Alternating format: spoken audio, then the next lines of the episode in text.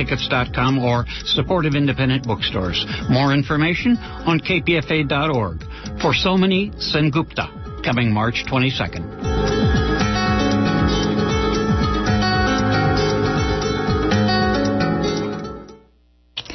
And you are listening to 94.1 KPFA and 89.3 KPFB in Berkeley, 88.1 KFCF in Fresno, 97.5 K248 BR in Santa Cruz, and online at kpfa.org. The time is 3 p.m. Stay tuned next for Jennifer Stone and Cover to Cover. Happy happy ending, nice and tidy. It's a rule I learned in school. Get your money every Friday. Happy endings are the rule. So divide up in darkness from the ones who walk in light. Light 'em up, boys, there's your picture. Drop the shadows out of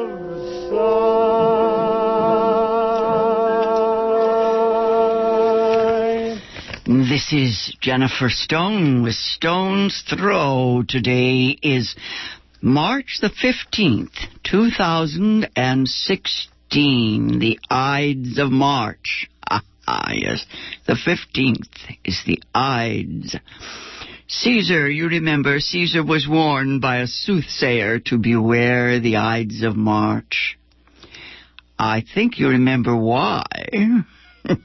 Never mind, no way to get away from these politics, electoral politics are the the headache of our time. Some people think that we may be in for Greek tragedy. Uh, and most of us still think it's a Roman farce, at least for the moment. I got to hand it to Hillary Clinton. She arrived at Nancy Reagan's funeral in a swanky blue pants suit. The other women were all in skirts and black and stockings and all those conservative things. Uh, I just want to read you one thing. I have something uh, exciting. I have a piece on it on the Irish, but before that, I want to tell you one thing. Uh, I was listening to some of the pundits talking about Republicans, and I just wanted to uh, tell you that they have not always been as difficult. I mean, Lincoln was a Republican, remember? Now, back in the mid 50s, there was a guy called Barry Goldwater. Hillary Clinton actually worked worked on his campaign. I think I don't remember which which campaign it was. It was in the 50s. She was a schoolgirl. Anyway, uh, let's see. He died in 1998, and he was let's see, 89, I guess. Anyway, he was a senator from Arizona and a presidential nominee. And here's what he has to say so that you will see that some of the Republicans are not insane.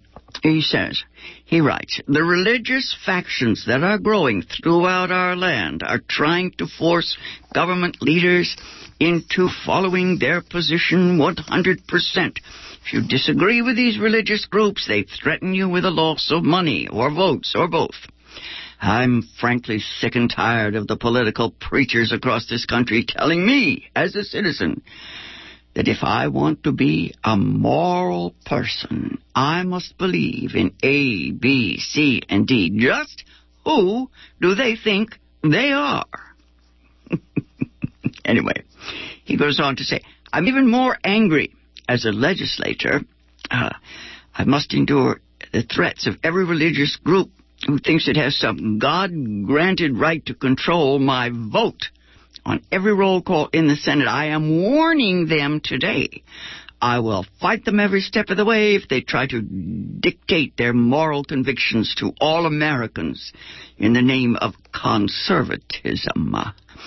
Religious factions will go on imposing their will on others unless decent people connected to them recognize that religion has no place in public policy.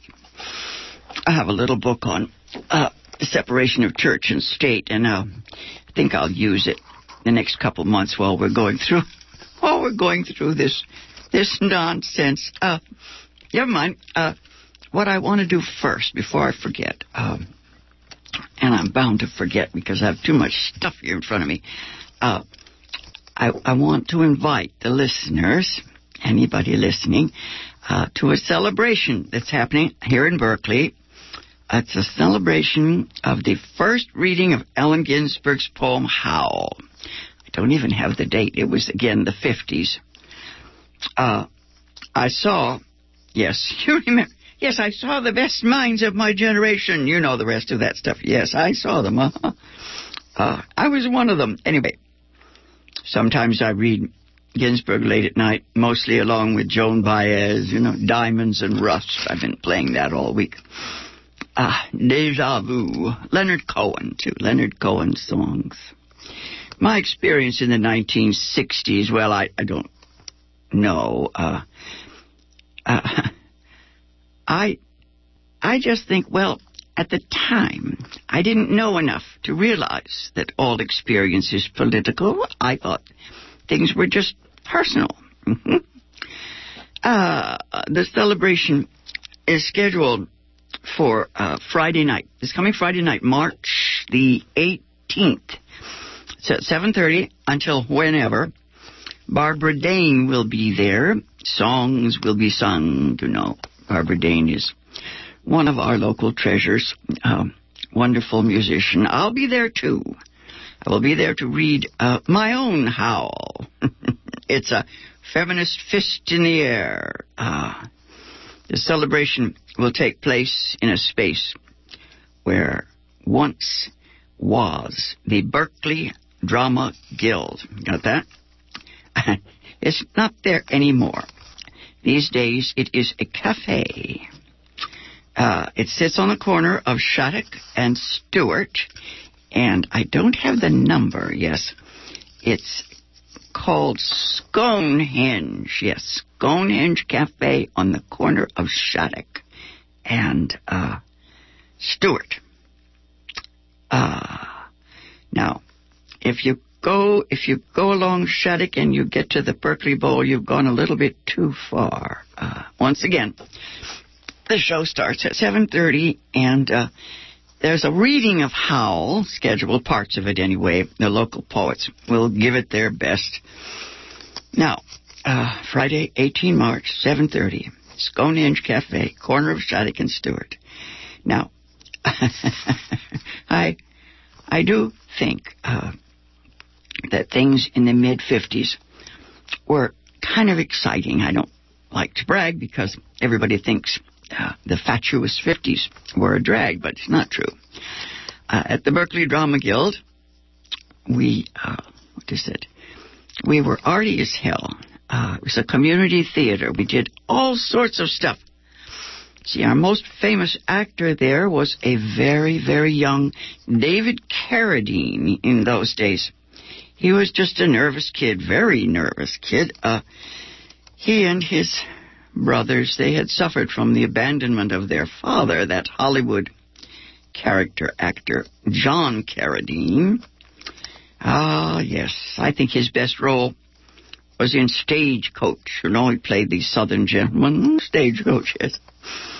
Um, one of the classics of that generation. Uh, anyway, we had an eclectic approach to performance art. We did everything. Some of it was dreadful, but uh, I got to do Shakespeare, and my favorite was The Affairs of Anatole. I just loved that. I got to play a, a drunken opera singer, I think. Anyway, the most uh, political play I was in was Arthur Miller's version of Ibsen's Enemy of the People.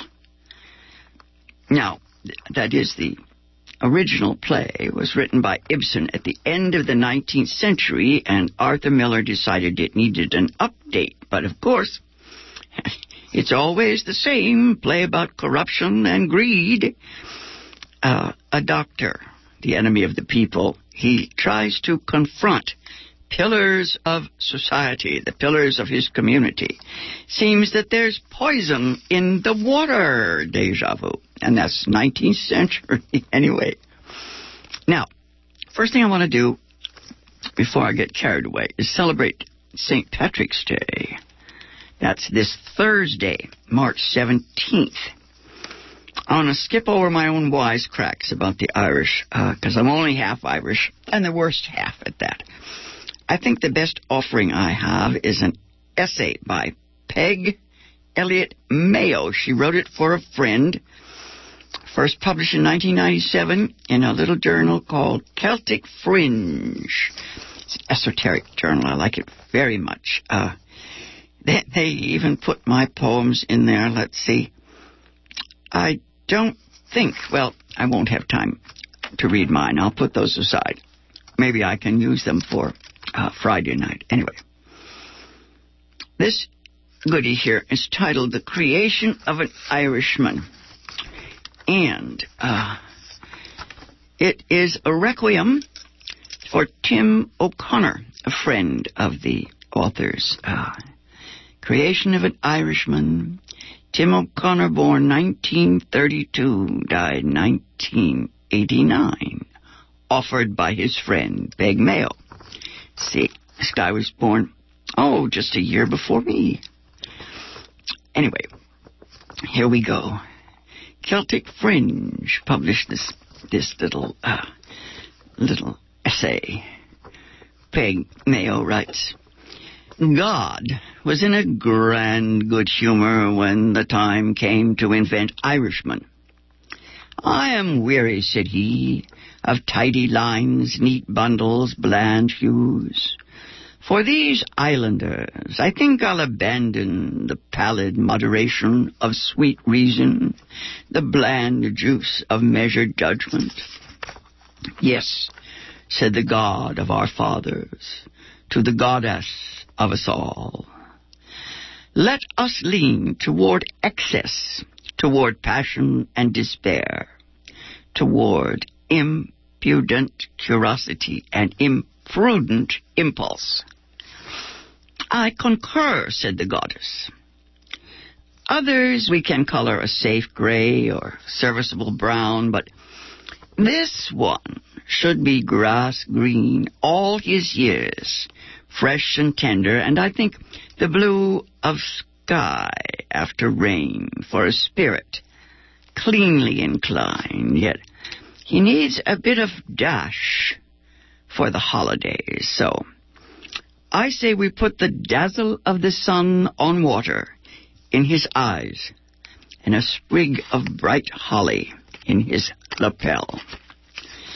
Falling in with her enthusiasm, God blew the breath of song into the Irishman's nostrils, endowed him with a heart that drank music, sending it to the corners of his soul in flooding plenty. Goddess, not to be left in the dust of creation, lent the Irishman her memory of poetry, both the sacred and the ribald. That's bawdy uh, love of banter, convoluted theological argument, and sophomoric vulgarity competed for time on his tongue. he was rarely to know freedom from the clatter of his mind. Ever after, the fluent gift of language flowed from his lips, constant as the patter of rain on the thatch. Now thunderous, now lolling.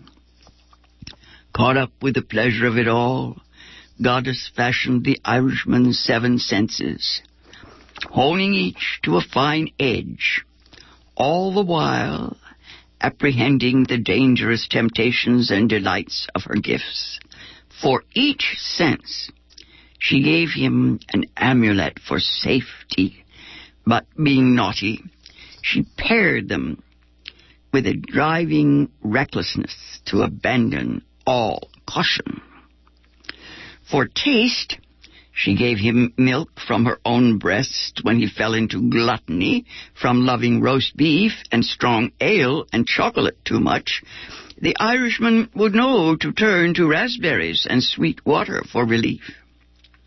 He would taste bitter and sour, rolling them around in his mouth and spitting with disgust. She gave him a taste to sip sweet kisses from soft lips, and to lick his fingers when fruit juice ran over them. when she gave his nose the wisdom to bury itself in honeysuckle and appreciate the sweat of horses well run, she teased him with the scent of women warm in the sun. His ears would cause him to wander the marshes seeking the liquid song of the blackbird, often to his detriment. they sought delicious gossip and spicy stories to repeat with slanderous delight. God, feeling that she might have really gone too far, yes. he chided Goddess that she was neglecting virtue. Ah, pooh, said she. I'll leave that to you.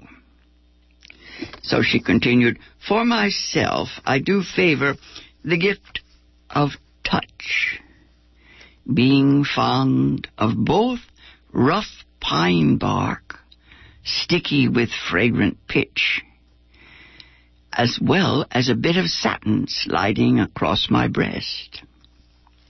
I cherish smooth skin beneath my palm, and the feel of my feet denting the sand when I race my shadow along the shore of a great sea.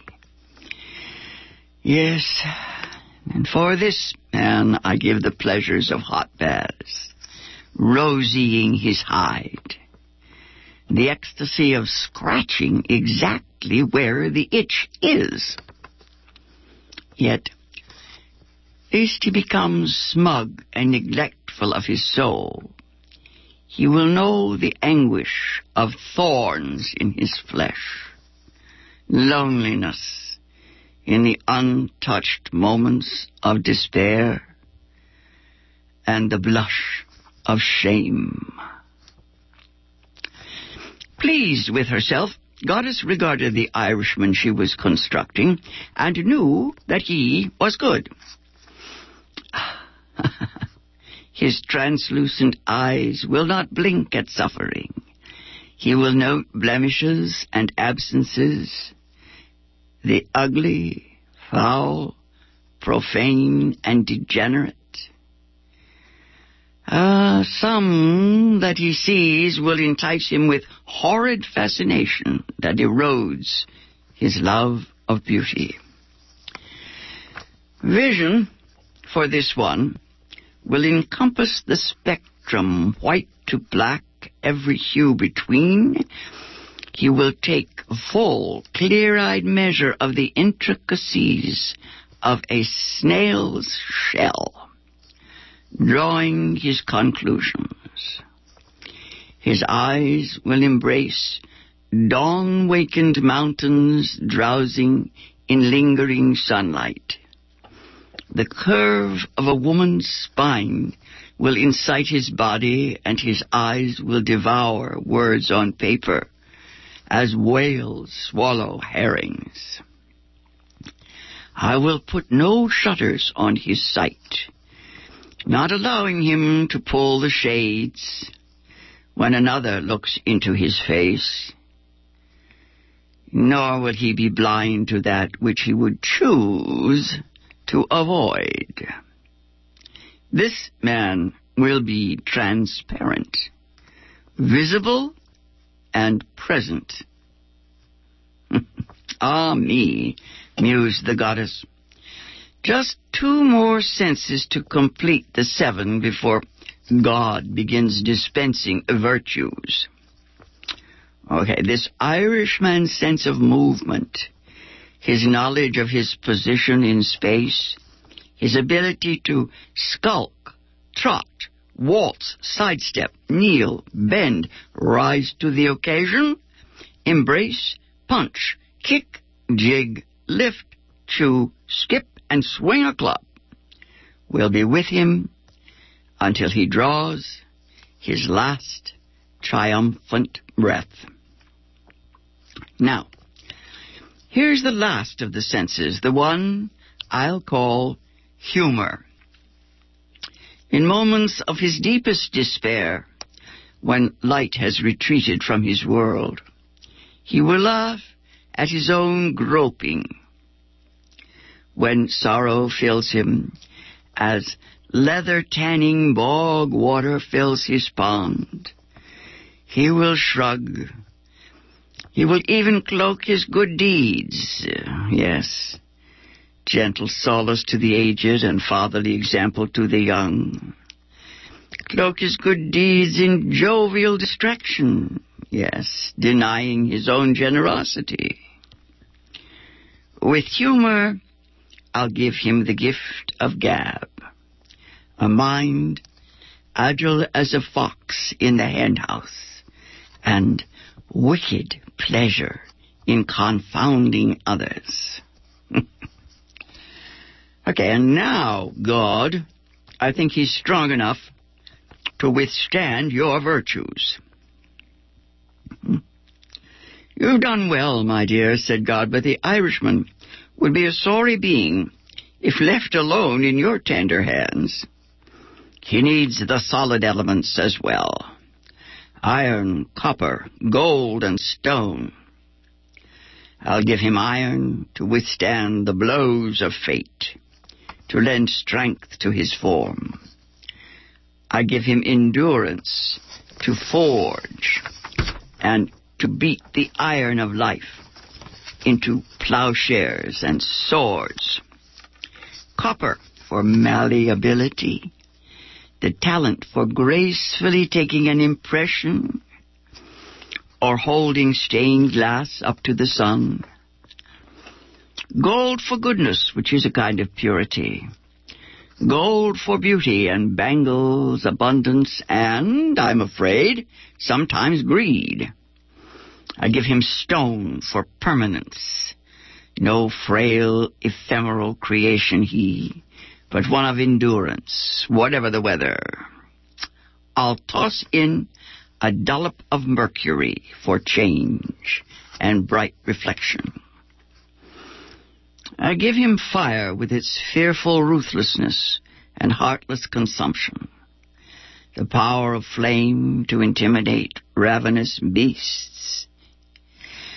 Lacking discipline, uh, fire will be the Irishman's master, but with intelligent attentiveness, he may become wise. I give him air as well to feed the fire, to breathe, to float dandelion fluff and butterflies, air to pummel his body and bend trees, to lift waves around his small boat, carry pollen to his crops. One more virtue for good measure within his heart. He will hear the true toned echo of his companions' love and hate and their fear and delight. For I give him the sweet bitter gift of empathy. Goddess smiled on God, kissed him on the cheek, and said, I will give him all my meadows and forests, my rivers and deserts. Earth will be his, and with it great security. So now together let us give him water. Together? questioned God. She smiled again. Water is both virtue, your specialty, and sensibility, mine. Consider that water is our gift to this planet. Sweet tasting, life giving. I take credit for the beauty and plentitude of water's forms. Ice and steam, hailstones and mist, torrents and fog, still and violent. While I, said God, will give water the power to destroy and to work. that is the fate of the Irishman. To know these powers, to find his way through the waters. God, you have a way of summing things up that I admire. Have you thought of what we should leave out of this creation? Oh, we wouldn't want him to have everything. It would make him too much like us. Mm, right you are, my dear. I realize he should not have the gift of foreknowledge. He shall never know the day of his death until it is upon him. He will always consider his end without fully believing in it. He will have memory for good and bad, childhood and youth, but no capacity to anticipate his dotage. He will always wonder, often with dread, what the future holds.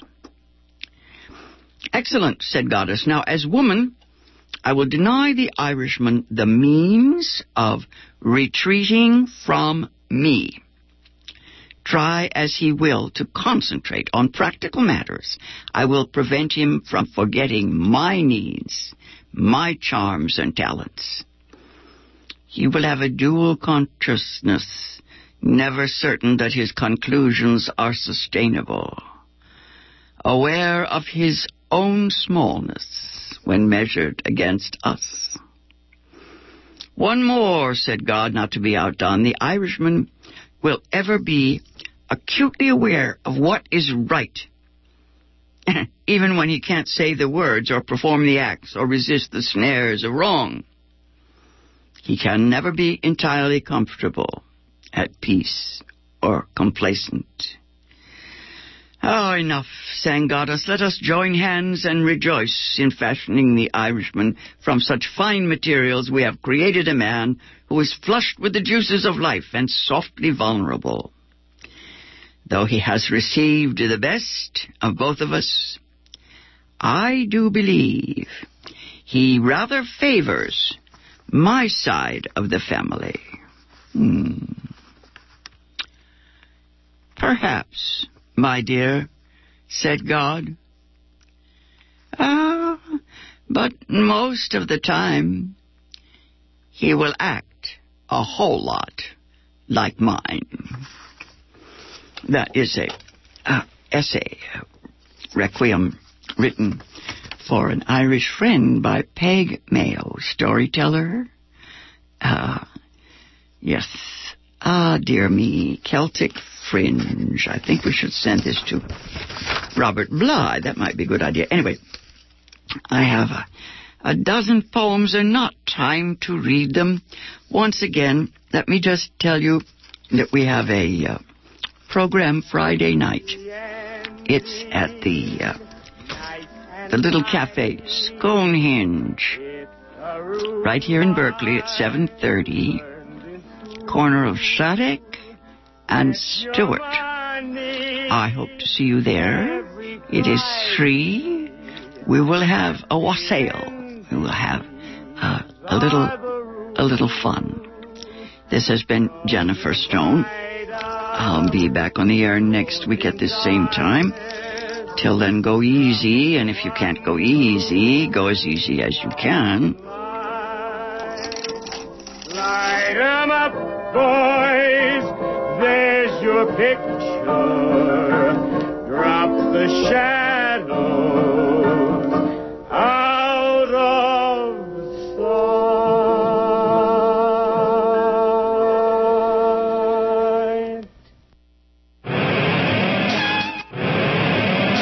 Hi, I'm CS Song, and if you made a financial pledge during the recently ended KPFA Winter Fund Drive, thank you so much.